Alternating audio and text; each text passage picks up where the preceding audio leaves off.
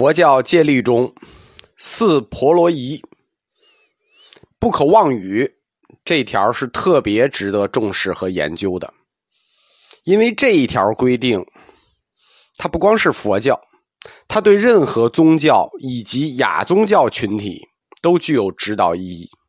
比如说一些社会党团，宗教是一种群众运动，它一旦开始传播，人只要一多。什么事儿都会发生，什么人都会有，总有妖言惑众的人在历史上，总有人想利用这种组织，在宗教和亚宗教群体里都会出现这种人，有的是真先知，有的是假先知，用我们现在的话说，就是舆论领袖，伪装先知，也许真有神通，但大部分。客观的说，都是一些小伎俩、小魔术。一个宗教如果总有人冒出来称自己是先知，得了神通，这种事儿想想也是很头大的。所以佛教一开始就杜绝了这种可能性，就是四大罪、四婆罗夷中有不可妄语。所以我一再强调，这个不可妄语不是一般的胡说，是说我得神通，我得上人法。大家如果日常呢碰到一些大师啊，说得了神通，就告诉他这是四婆罗夷大罪。这一条规定加到佛教的四大戒中是有特殊原因的，这跟佛陀自己本人的出身有关。佛陀是什么出身？他是王子出身，乔达摩悉达多，人家是王族，人家不是普通老百姓。这个政治世家，人家懂政治，他就知道，如果在一个群体中，宗教类的、亚宗教类的出现了这种先知，他如一旦操纵了群体，会产生什么样的结果？就这个人是有政治感觉的，所以不得妄称有神通。在佛教一开始的这种规定，可以说是远见卓识的，并且佛教几千年在中国两千多年还能基本完整的保存下来，跟这一条都是有关系的。佛教最终走向了全世界，在世界不同的地方流行，并且它最终是在中国生根，在中国长成了大树。可以说，世界佛教的百分之九十都在中国了。固然，它有佛教。内在的原因就是佛教的文明观跟我们中华的文明观产生了共振和互补，但是他一开始就坚决的去禁止自己的信徒胡说，这个胡妄语，在我们中华道统下能够生存，这是关键的一条。大家知道，在中国，你必须在我们的儒家道统下生存，如果你在不在这下面生存。你是很难存在的。我们历史上是出现过很多邪教的，包括佛教的一些分支，古代有，现代也有。那这一条因素啊，就是佛教能在中国彻底长大，在一个儒家文化的基础上长大，这是不可忽视的一条因素。因为我们客观的说啊，站在一个全球宗教的眼光去看，基督教也好呀，伊斯兰教也好呀，印度教也好呀。这个可以说没有哪块土壤比中国的宗教土壤更恶劣，因为中国人就是，呃，杨庆坤教授说的弥漫性的这个民族性格，他什么都信，什么都不信，没有什么宗教信仰在比在中国更难以生根发芽。你看那基督教在国外发展多少人，伊斯兰教发展多少人，你到中国来试试，对吧？中国的宗教现状是相当堪忧的，在佛教的戒律里头。还有一点是非常明显的，就是对女性的歧视。对女性的歧视，我们说过啊，就佛教因为爱的原因，他恐惧女性的原因，所以他歧视女性。所以他这种歧视是值得深刻同情的。比丘戒四条叫四婆罗夷，但是比丘尼呢？啊，比丘尼就多一倍，八婆罗夷。而且这额外多出来的四条，几乎都是直接或者间接。跟男女关系有关系的，关于男女平等这个问题啊，这实际是就是近代文明的一个重大课题，也是近代佛教讨论的问题。在我们佛教的传统里头啊，首先必须承认，男女是肯定不平等的，就是古代都这样，这不能怪单独怪佛教，因为你从戒律的制定上，你就能看出啊，男女不平等，男的，对吧？才四个婆罗夷，女的就八个。我我这里说一个小故事啊，就是说一下这个男女关系的问题，就是男女的这个佛教徒的问题。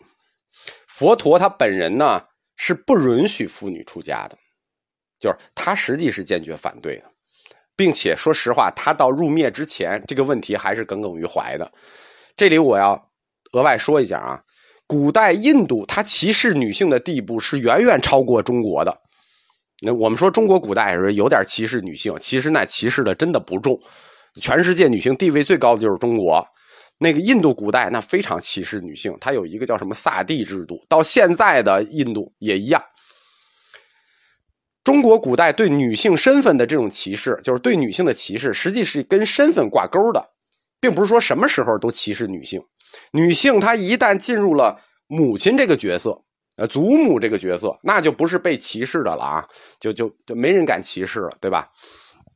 横看整个人类文明，中国自古至今对女性的这个看法和角度都不能叫歧视，就是真不能叫歧视。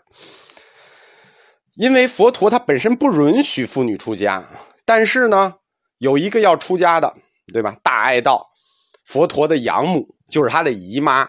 又是他的姨妈，又是他的养母，大爱道要出家，这可怎么办呢？对不对？这个拦也不是，不拦也不是。这时候阿难就再三劝告佛陀。这个阿难跟大爱道，他本身就是佛陀的亲戚，相当于佛陀这个子侄一辈了，那就是属于姨祖母这一代。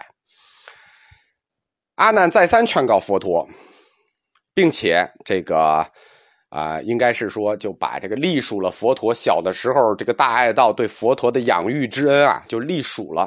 就是书上说啊，就责问佛陀。最后因为大爱道的原因，佛陀就没有办法，只能同意了。因为大爱道的出家，就在当时的僧团内部激起了轩然大波。这后来就是阿难一大罪，就诸大弟子都斥责阿难，就是说你为什么要逼佛陀这个？这个让这个女性出家，就情况是一面倒的啊，包括佛陀本人，佛陀本人是被逼的没办法，因为这个他姨妈的身份，然后整个情况一面倒，五百罗汉，阿难一个，那四百九十九一个，阿难一个人对付所有人，这就导致了阿难跟所有诸大弟子的关系都不好，不好到什么程度呢？佛入灭后第二年，诸大弟子皆证得阿罗汉果，唯阿难没有得。就是说，都都阿阿罗汉了，只有阿难，因为你犯了这大罪。阿难不光犯了这一个大罪啊，阿难犯了五六个大罪。最后，直到第二年雨季需要这个结集经文，那必须要阿难背诵，因为晚年的二三十年，阿难一直跟着佛陀。最后没有办法，就是这活必须阿难干，就还是有真本事，所以允许阿难在二十四小时之内速成了阿罗汉。与阿难形成对立面的是谁呢？就是这个戒学宗师，就是三学里戒学的宗师，以迦叶为首的律僧派。啊，律僧派就是以戒解脱为为宗旨的。虽然中国禅宗立迦叶为禅宗初祖，但是这件事情是非常奇怪的。为什么呢？禅宗是以标榜精神自由为特色的派别，而迦叶是佛教里头最保守的那个人，就是律僧之祖，对吧？让一个律僧之之祖来做思想自由派的禅宗祖师，这个事也有点特殊。迦叶本人他是性格非常古板的啊，他对女性出家这个事是坚决反对。所以后世实际禅宗确实理论上说应该立阿难为他的宗宗师，而不应该立迦叶。迦叶他本身文化程度也比较比较低，他就是严守戒律，而代表智慧的呢是阿难。后来也因为阿难他为女性出家所做的这种工作，这种巨大的贡献，所以所有的庵里，就是所有的这个尼姑庵里，女性寺庙都会供奉阿难塔来纪念他。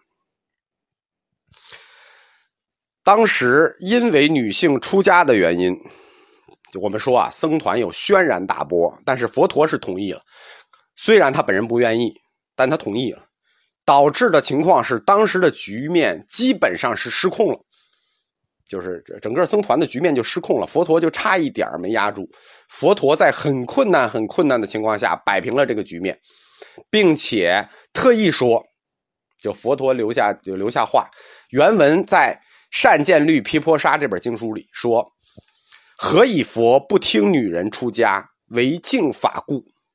若度女人出家，正法只得五百年；由佛制比丘尼八境，正法还得千年。”啊，本来佛法可以长住，因为女性出家，所以正法只能五百年。这就是正法五百年的一个啊一个理由吧。